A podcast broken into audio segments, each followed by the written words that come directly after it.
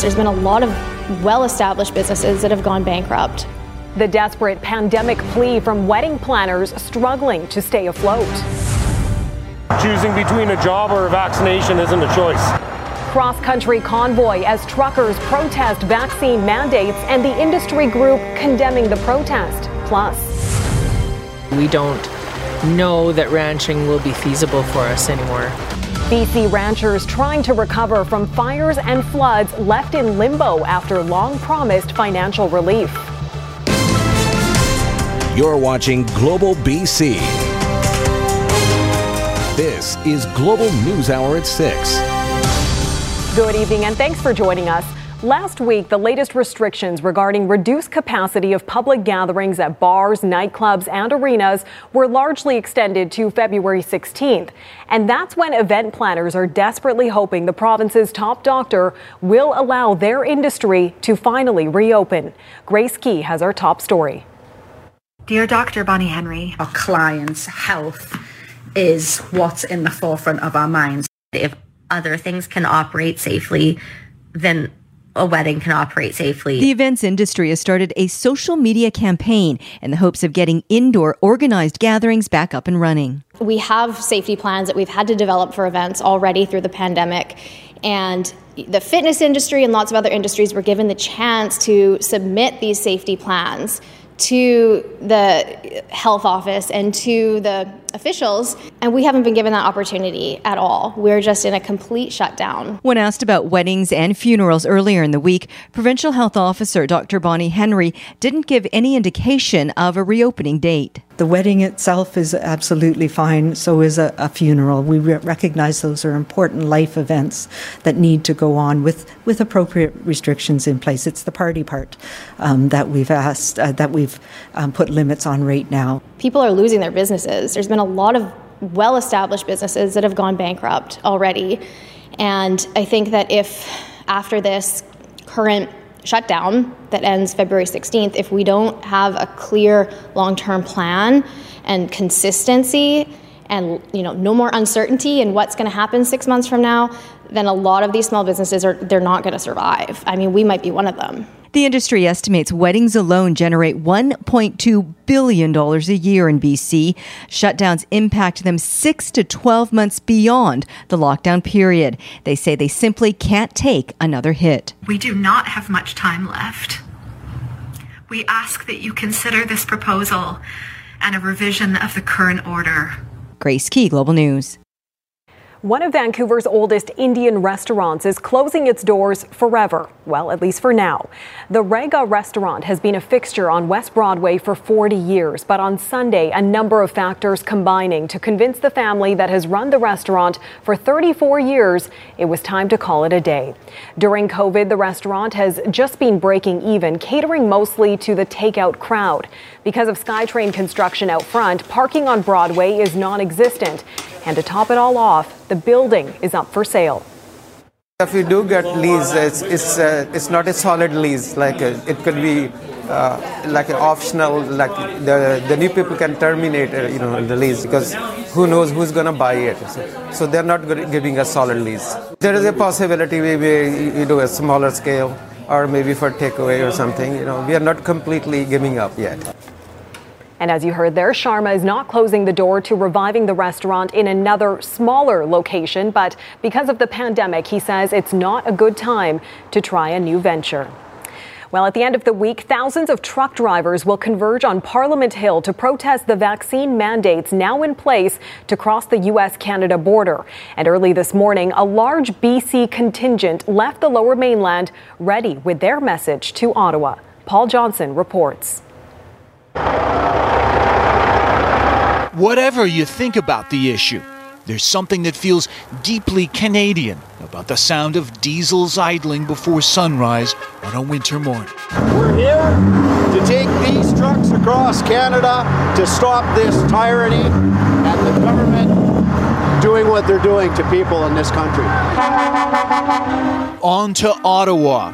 It's been done before but the pandemic edition is being led by big rig truckers protesting the end of the vaccine exemption for cross border work.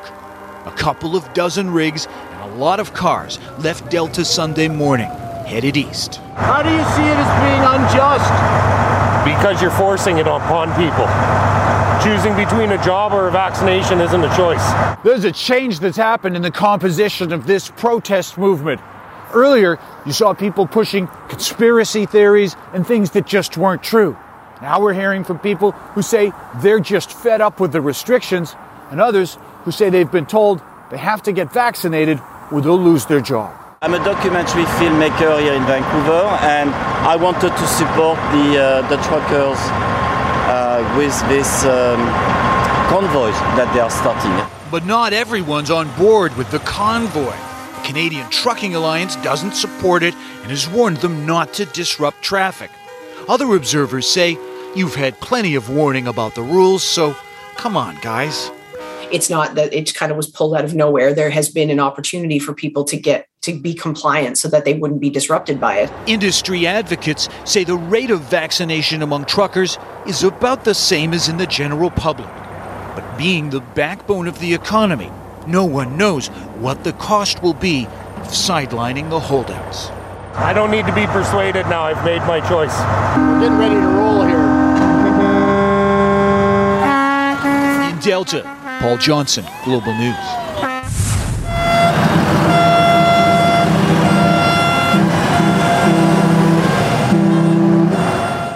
And a similar convoy departing Vancouver Island this morning. The group driving first through North Nanaimo, then through the city's downtown, honking horns and flying Canadian flags to show their support for the protest. A Blaine business used by thousands of Canadians is now charging storage fees on packages that have been sitting for more than six weeks.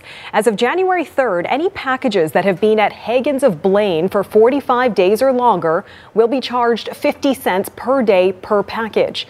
Packages weighing 45 pounds or more will be charged $1 a day. Packages Hagen's received prior to September 1st of last year will be disposed of by March 1st unless customers make arrangements for storage space. The company is strongly recommending people use shipping services to get their items across the border if they can't make it down to pick them up.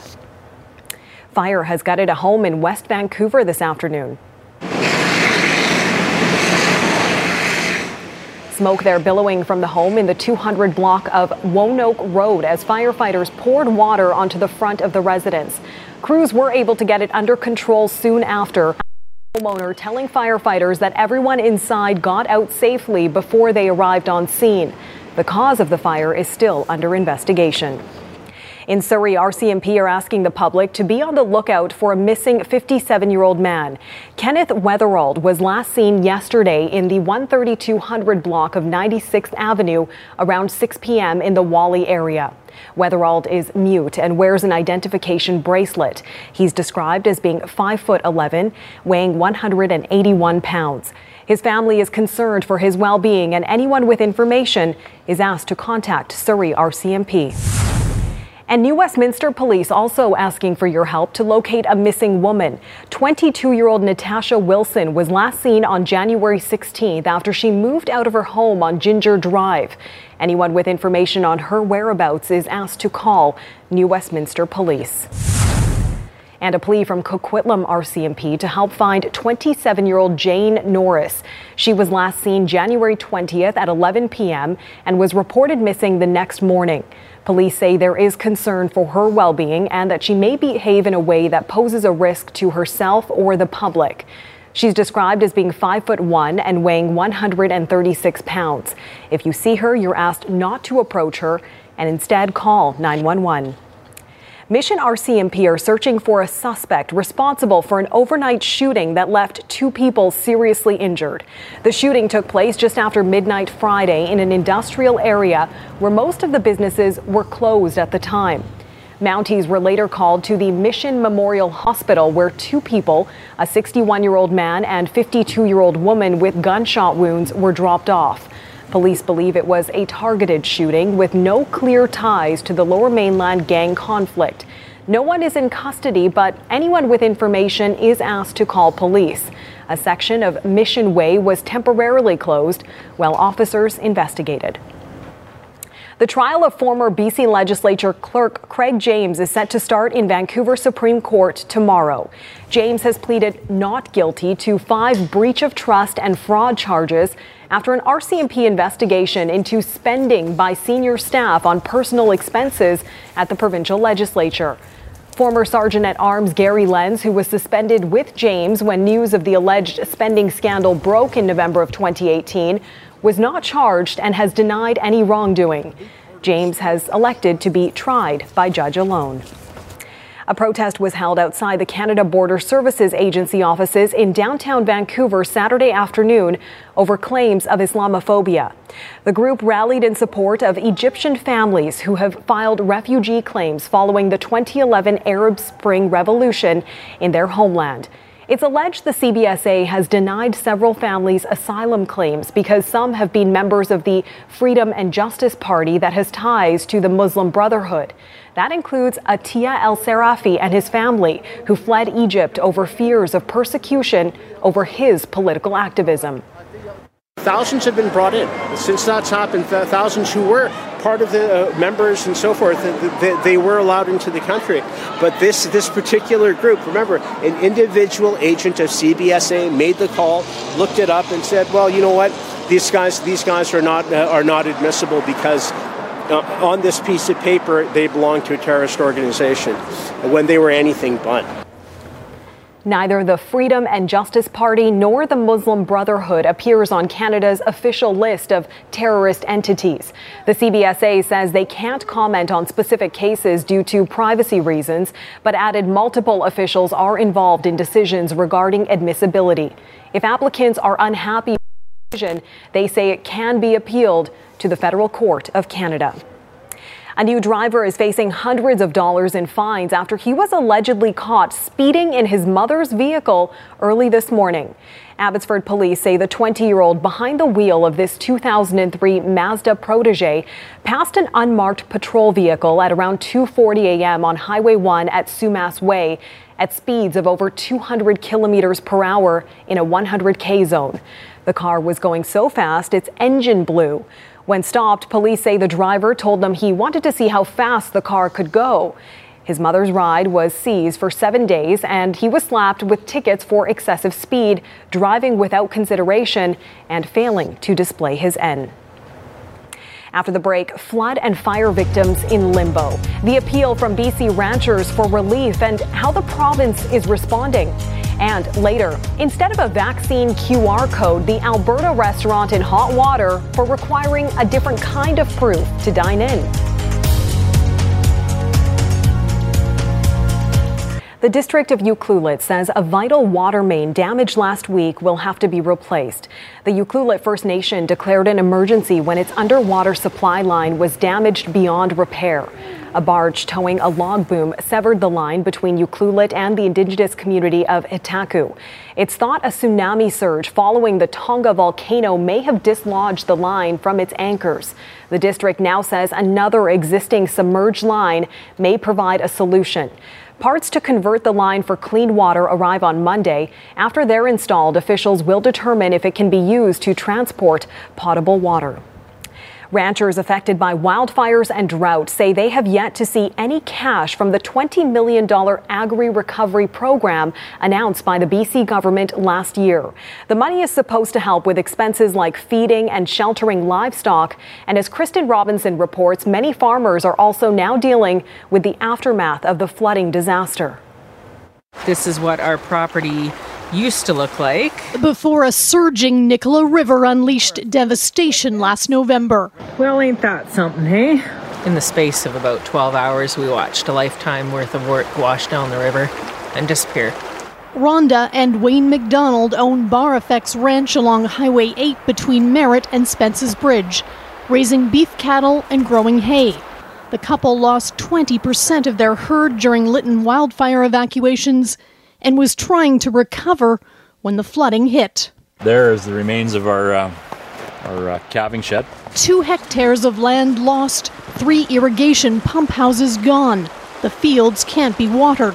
What's left is under almost a meter of silt and rocks, including a once prime 26 hectare hayfield. At this point, we've had so much damage to our infrastructure and our property, we don't know that ranching will be feasible for us anymore. The cattle's winter feed supply, 300 tons of hay, also washed away, forcing them to pay a premium to source hay to feed their animals, while the river's new path is threatening their home. The river's now pointing right at the house. There's a lot of hurt, hurting people along this corridor. The National Farmers Union calling on BC's Agriculture Minister to immediately trigger agri recovery so government cash can flow to where it's needed. It's ridiculous the government is taking so long to announce any sort of program here for, for anybody. Lana Popham not available for an interview. When asked when BC ranchers can expect financial aid, her ministry sent a statement. The government of BC knows the hardship producers have endured and continues to work with the feds to develop a comprehensive financial support package that will assist farmers with recovery. People need help now while the ground is frozen to get their banks stabilized, to get that work done before the freshet hits in the spring. These ranchers fear they'll be dealing with more flooding if help doesn't come soon. It's an hour round trip. It's going to take man hours and time to fix this, and you know we're running out of time. Kristen Robinson, Global News. In the Cariboo, several rescue crews conducting a high risk operation overnight to save a severely injured sledder near Hundred Mile House.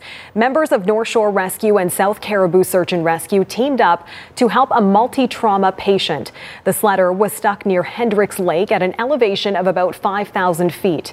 Other people stranded in the group were able to start a fire to keep warm until help arrived. The team says crews were able to provide first aid, load the sledder into a helicopter, and transfer her to BC Ambulance Services. And still ahead, the latest on Russia Ukraine tensions. There will be very serious consequences if Russia takes this move to try and invade. And the new developments that have led to growing fears of an imminent invasion. Plus, and it's also kind of really eye-opening to what issues they're facing that are making them, you know, make that choice. A closer look at the Manitoba border tragedy after four people were found frozen to death. Ukraine, where the rush to bolster its military is growing more urgent, the British government is accusing the Kremlin of trying to install a pro Russian leader in Kiev. And the U.S. State Department is ordering the families of all American personnel at the U.S. Embassy and allowing non essential staff to leave the country. As Mike LeCouture reports, these developments are fueling more fears of an imminent invasion. Ukrainian soldiers patrol parts of a forest outside Donetsk. Tensions remain high in the breakaway region along the border with Russia, an area largely controlled by pro Russian separatist forces, and they're likely to get even higher. UK intelligence officials claim to have information indicating Russia is looking to install a pro Kremlin government led by this former Ukrainian MP. There will be very serious consequences if Russia takes this move to try and invade, but also install a puppet regime.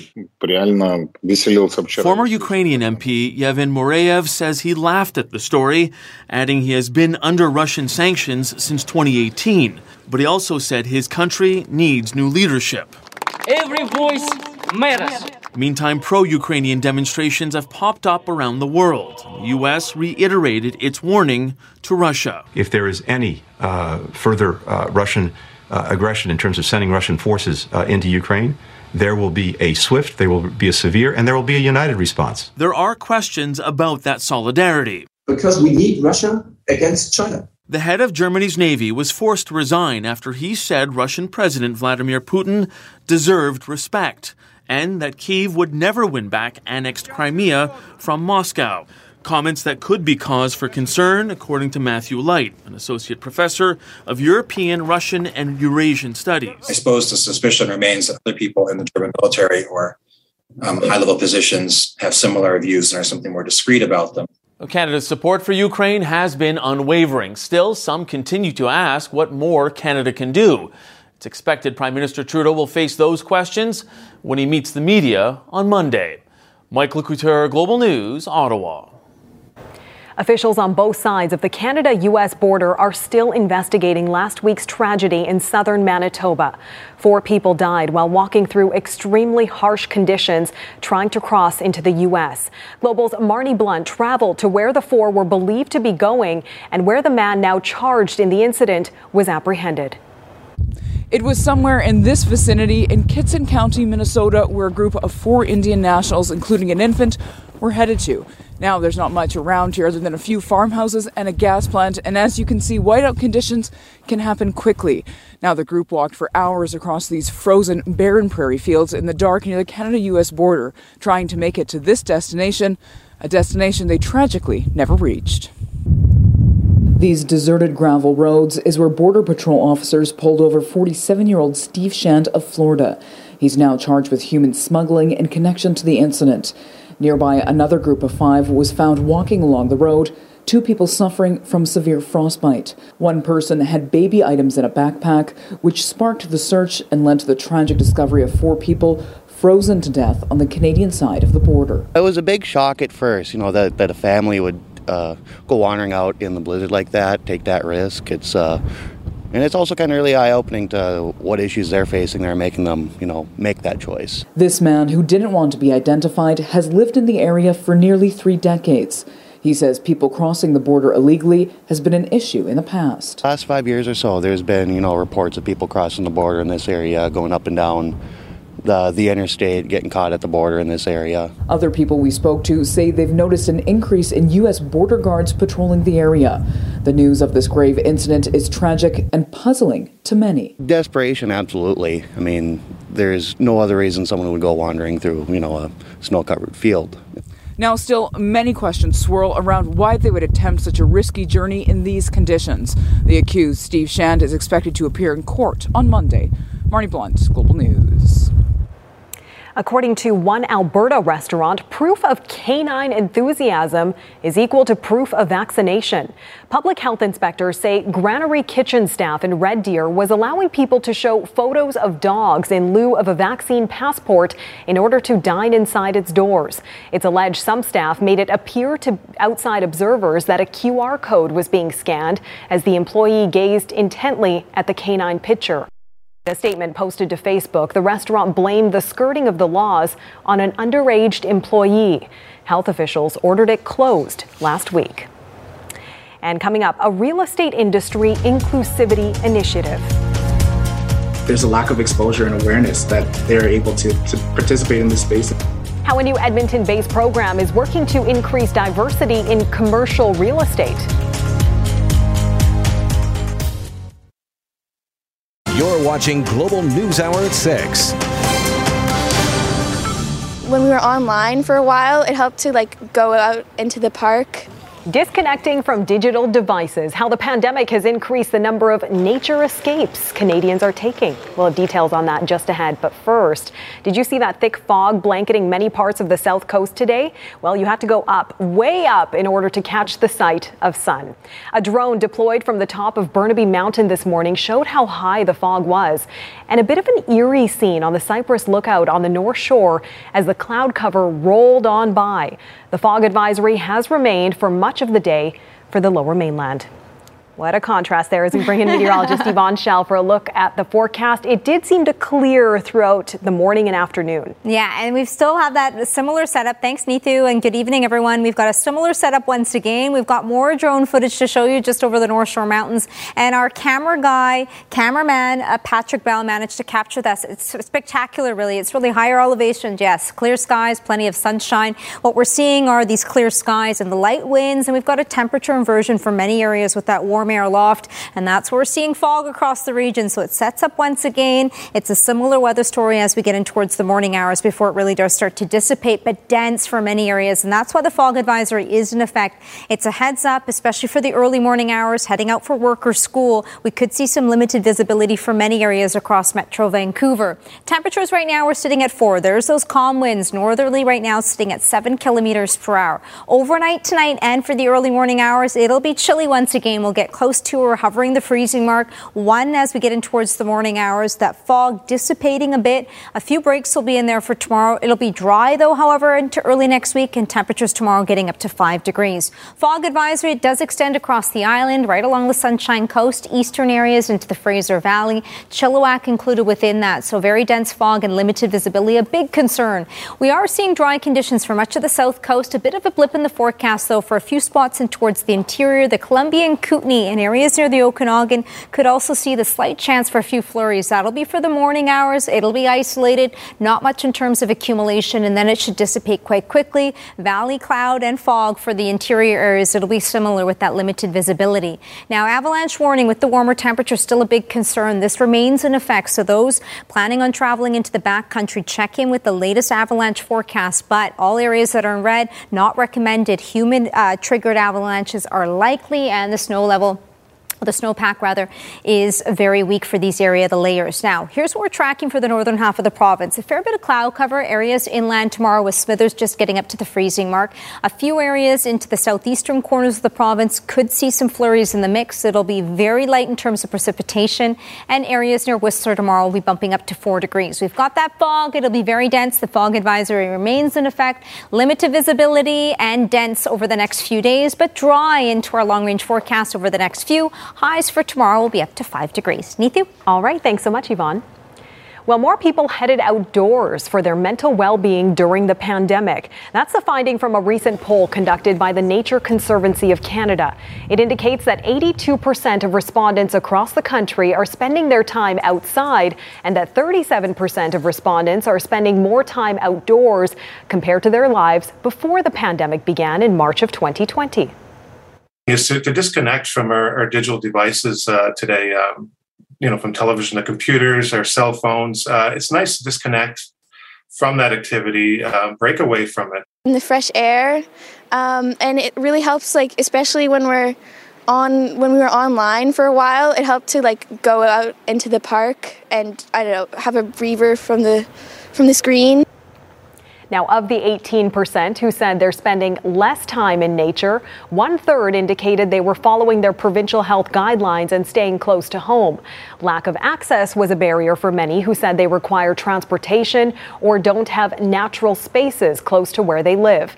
Others said they just didn't have time. I don't buy that last one. you got a lot of time on your hands. Lots of time. time. that is true. What did you spend your time working on today for sports? Uh, just wondering how it could get any crazier, for lack mm-hmm. of a mm-hmm. better term, for the Canucks in uh, as far as their COVID goes. They had uh, their goaltender Spencer Martin, the kid who played his first NHL game in five years, the other night he tested positive, mm-hmm. so now he can't play tonight. They actually have signed a, a, UBC goalie as their backup tonight, so it's you couldn't make this stuff up. But just another challenge for the Canucks. We'll hear from uh, Bruce Boudreau talking about that and the NFL playoffs. As bad as they were last week with all the blowouts, incredible, and two more great games. Highlights of that as well. Wow. Well, great opportunity for that goalie. Look forward to the preview there. Thanks, Barry. Also ahead, casualties of an unstable rental market. A lot of us lost our homes so I had to downsize. A retired Prince George man's eviction nightmare after 10 years in the same home.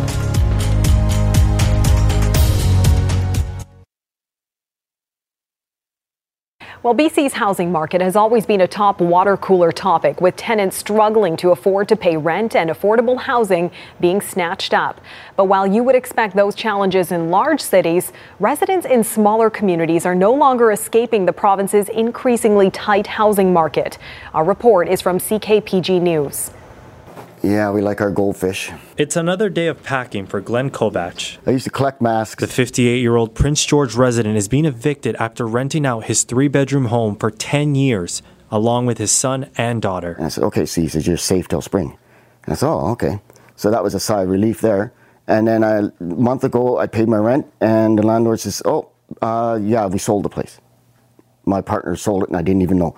Kovach was served an eviction notice in mid December. Yeah, that didn't make very well for a decent Christmas. He was given just over two months' notice to leave the property because a new buyer was moving in, which, according to tenancy law, is all legal. That's weird. Before renting, Kovach owned a home, but the financial hardships from losing his job at the former Rustad sawmill proved to be too much. When Rustad shut their doors, a lot of us lost our homes. So I had to downsize. Living on a pension, Kovach can't afford much for the amount of space he needs for his family and his things. 40% of renters in Prince George are spending 30% or more of their income on shelter costs. One expert says that in smaller communities like PG, the situation can be worse than in larger cities. We did a recent study and looked at 39 communities in BC. And in 18 of those communities, tenants are about or more vulnerable than tenants in Vancouver. Yeah, it's, it's got to be dismantled. But the father isn't giving up until he finds a new place where he can continue to make memories. One day at a time.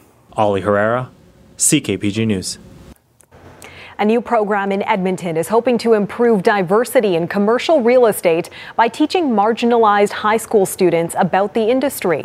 Edmonton's REIT Institute has partnered with local groups like the Alberta Real Estate Board to develop a program which gives BIPOC students aged 15 to 17 industry exposure while learning about different aspects of real estate, including lending, buying, appraisals, and asset management the issue historically from from my perspective has just been that um, there's a lack of exposure and awareness that they're able to to participate in this space and because they don't know it exists.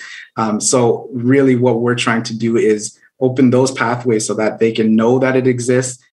All right barry's back with a full sports cast including some highlights from a nail-biting day for football and later. What happened to the map or is the big map still here mapping a new location for this 6,000 square foot 3D display of our province. Learn about our connection to the magnificent orca. At the Royal BC Museum exhibit Orcas Our Shared Future, dig into the science, the currents of environmentalism, popular culture, and Indigenous beliefs to gain a new appreciation of these sophisticated animals. Celebrating its 20th year, don't miss the Dine Out Vancouver Festival. Over 300 restaurants across Metro Vancouver are offering exclusive fixed price three course meals, foodie events including Indigenous chef collaborations, tasting tours, and more. For Our BC, I'm Michael Newman. Our BC is brought to you by London Drugs. Get your 2022 Pink Shirt Day merchandise now at London Drugs. All right, Barry's back with a full look at sports. And Barry, my social media feeds are filled with football reactions, and I'm sure soon it will be Canucks game reactions. Yeah, it's been a fun day. The yeah. NFL playoffs going on are amazing, and the Canucks, uh, I'm kind of uh, befuddled about what's yeah. going on with them. It's hard to believe. Thanks, Neetu. Uh, the hockey gods have a real sense of humor, a sick sense of humor when it comes to the Canucks. Just when you thought it couldn't get any worse, now we found out that Spencer Martin, who had that amazing performance in goal against Florida the other other night has tested positive for COVID, meaning the Canucks have just one goalie left standing, and that is Mikey DiPietro. So he will start tonight against the Blues. There won't be any help coming from Abbotsford as their starter. Arturs Silovs is also tested positive. So UBC goalie Rylan Toth will be the backup tonight. Here's an exasperated Bruce Boudreau on another positively tough day for the Canucks. Well, uh we have uh, a couple coaches in in um, COVID protocol at this moment, and um, uh, we have obviously some goalies in COVID protocol, and uh, I think Spencer Martin was just added to that uh, group yesterday. So uh, uh, Mr. DiPietro will be our goal our goaltender tonight. Yeah, it's it's definitely a weird feeling now. I think you know, going back to last year outbreak, I think I'm the only guy, uh, player not to get it so far. So, you know, you can come to the rink, feel perfectly fine and pop up and, you know, miss 10 days. Another tricky situation this morning. Um, just, uh, you know, how it's going lately, I guess. Uh, this also happens to be Bruce Boudreau's 1,000th game as an NHL head coach. He won't forget it, that's for sure. He has really breathed new life into this Canucks team, whatever the challenges they've faced. Boudreau's never lost sight of the fact he's been very fortunate to play and coach at the highest level of hockey. The fact that I loved the game and I played 17 years, and uh, uh, I just thought that it was the last five or six years, I was a player assistant coach, and uh, I just thought it was a natural uh, progression for me. And uh, uh it's all I've ever wanted to do was be involved in hockey. So it's uh, uh, it's taken a lot of winding roads, but like, and I still pinch myself about you know where it's at at this stage. So it's I'm I'm you know in awe with the the fact that it's my thousandth game here. But I mean, it's uh, and I can only thank the Aquilinis for giving me the opportunity to do it. I didn't know if it would ever happen again, but it's uh, it's a pretty special night for my family and myself. And the uh, Abbotsford Canucks playing right now 4 2 over San Diego, so they're getting the job done with a uh, less than full lineup with all of the positive tests. NHL today, Delta's Tristan Jarry and the Penguins hosting the Jets. Pick this one up second period. Kyle Connor on the power play. Check out this ripper to beat Jarry short side. What a shot. 22nd of the year for Connor. 2 0 Jets after two, but the Penguins got two goals nine seconds apart. This one by Jeff Carter after Connor Hellebuyck misplays the puck. Ties it up 2 2. This one needs the shootout. Sidney Crosby, who is closing in on 500 career goals. I think he's at 496. How about that play? That's the winner. Penguins win again 3 2 with the loser point, though the Jets move a point up on the Canucks in the standings. All right, NFL playoffs. Buckle up. Tom Brady and the Bucs taking on the Rams in Tampa, second quarter. And the uh, Rams had a great start in this. Matthew Stafford, who has just one career NFL playoff win, that was last week, 70 yards to Cooper Kupp. It was a blowout, 20 to 3 Rams at the half. It was 27-3 at one time, but thanks to some Rams turnovers, the Bucs stay in it. Late fourth, Brady going 55 yards to Mike Evans, one of the few weapons still healthy in that Tampa offense. All of a sudden it's 27-20. Under 3 minutes to go, no timeouts left for the Bucs. Rams with another costly mistake. Cam Akers fumbles. Bucs recover at the Rams 30, third lost fumble of the game for LA and second by Akers. So the Bucs get their chance and they take it fourth and inches. Leonard Fournette romps in for the touchdown, 24 unanswered points, and unbelievably, it's tied at 27. But Stafford and the Rams have some time to get the winning field goal, and Stafford going deep to who else but Cooper Kupp, all the way down to the 10. Kupp had nine catches for 183 yards. How does he get that open? Matt Gay in for the 30 yard field goal in the win, and he drills it, and the Rams win 30 27. They will host the 49ers in the NFC Championship game next Sunday. And we saved the best for last in the AFC. Bills and Chiefs rematch of last year's conference championship game won by Kansas City. Bills got a touchdown on their first possession, but Patrick Mahomes personally answers for the Chiefs, scrambles and stretches for the end zone. Three rushes, 49 yards in that opening drive for Mahomes that tied at seven. Stays that way till late in the half. Mahomes spins away from the rush and then fires a strike to Byron Pringle for the touchdown. 14 7 Kansas City. But Josh Allen drives the Bills downfield, and on a similar uh, play, will hit Gabriel Davis from 18 yards out. What a quarterback battle, and believe me, it gets better. 14 all at the half between the Bills and the Chiefs. Third quarter, Chiefs up three, and then this happens. Mecole Hardman on the end around somehow eludes the Bills defense. Great move there, 25 yards for the touchdown. This game was just chock full of amazing plays by the offenses, 23 14. But how's this for a response? Josh Allen on the Bills' first play on their drive, little play action, mighty heave downfield. It's a perfect pass again to Gabriel Davis, 75 yard touchdown, his second TD of the game. It's 23 21. Now, two minutes to go, fourth down for the Bills, and Allen will find Gabriel Davis for his third touchdown, remarkably wide open. It's 29 26 Bills. Amazing stuff. But Patrick Mahomes is going to answer. Tyreek Hill has got amazing blazing speed, and he shows it here. It's a 64 yard touchdown. This is incredible. 33 29 Chiefs with a minute to go, but hey, that's a lot of time for Josh Allen. And would you believe Josh Allen answers to Davis for his NFL record fourth touchdown of the game, 36 33, but the Chiefs kick at the death. They're going to overtime, tied at 36. An incredible day of football in the NFL, and it's not over yet. Felix Auger-Aliassime will try to join his close friend Denis Shapovalov in the Australian Open quarterfinals later on tonight. Felix takes on Marin Cilic with a spot in the final eight on the line. Now, overnight, Shapovalov, uh, Shapovalov is very impressive, knocking off third seed Alex Zverev in straight sets. Just Shapo's second ever win against a top five ranked opponent. Now, Shapovalov had never made it past the fourth round in Melbourne before, but he had the energy, and Zverev, truth be told, looked flat from the outset. Good rep reflexes at the net for the volley winner. Shapo takes the opening set 6-3. How bad a day was it for Zverev? Takes it out on the racket. Denis took the second set as well. Third set, go to match point, and Denis with a big forehand down the line. And that is it. Shapovalov, impressive straight sets win over Zverev. Shapo off to the Aussie quarters for the first time where he will meet Rafael Nadal. NBA tonight, Raptors and Trailblazers. Still no fans allowed in the stands at Raptor home games, and the Raps had zero energy from the start. It was all Portland from the opening tip. Blazers jumped out to a 25 4 lead, led by 30 at the half. CJ McCollum with the long three. Raps made a run, though, in the third. Chris Boucher with the three pointer cut the lead to 14. And then in the fourth, Raptors with a big run. Fred VanVleet would hit the three here, cuts the lead to four. They had trailed by 34. Imagine if they had a crowd, how whipped up they would be, but uh, no Cinderella comeback.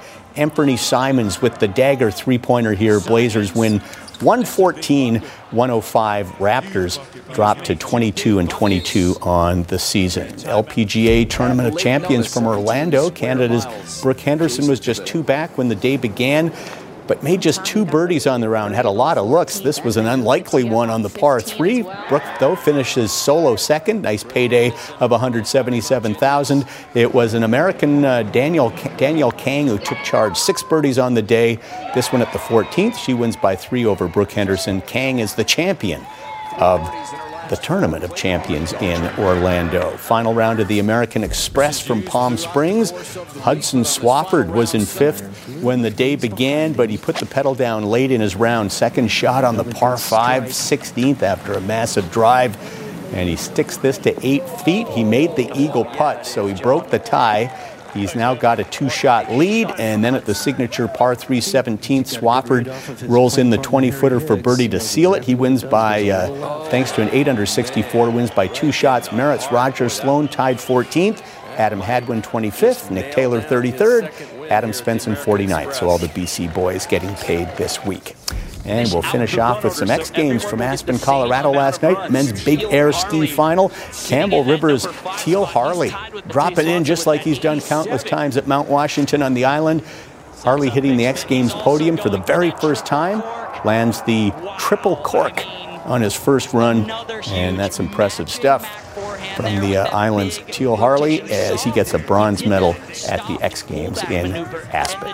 And that is it for sports. Back to you, Neetu for now. Action packed mm-hmm. day, action packed yeah, night. You'll have more at 11. All right, thanks for that, Barry. And we'll be right back with the latest on efforts to relocate the prized BC relief map. Stay with us.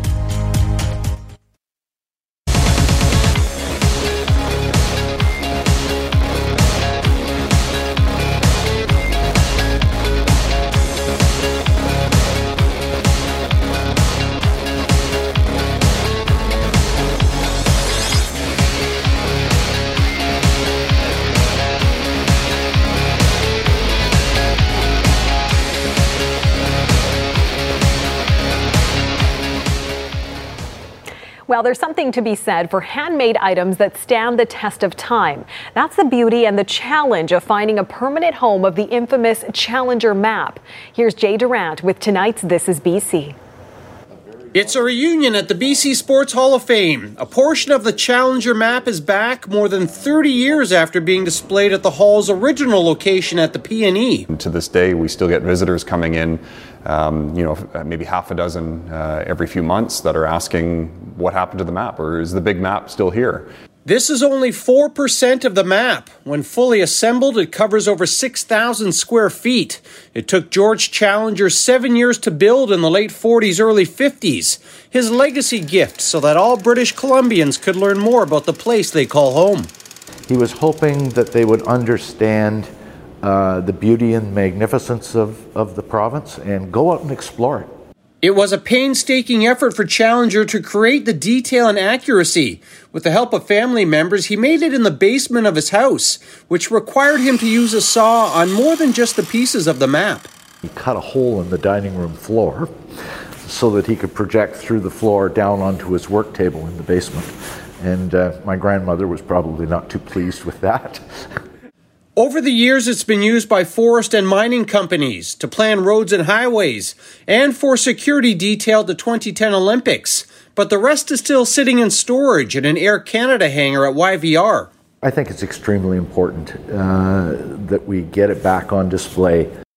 The Challenger Relief Map Foundation is raising money to restore it, to once again turn it into the ultimate education tool, but this time enhanced with modern technology using light to illuminate First Nations territories, using lasers uh, where you might be able to ask kiosk, please show me the route to the Cariboo Gold Rush.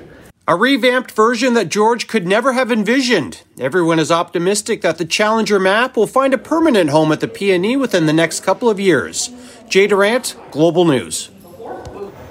Now, if you or someone you know has a great story to tell or something unique to BC that people need to know about, you can email your ideas to thisisbc at globalnews.ca. All right, Barry, you're refreshing your social media, aren't you, to see the latest on this football game? What's happening? yeah, Kansas City won it in overtime. Incredible. Wow. So we'll have highlights of that at 11. And Canucks, who knows what's going to happen with them? You just have to stay tuned for the highlights because no, it's nobody's guess. Thank you very much for sharing some of your night with us. Uh, Karmali will be here for Global News at 11. Have a great night.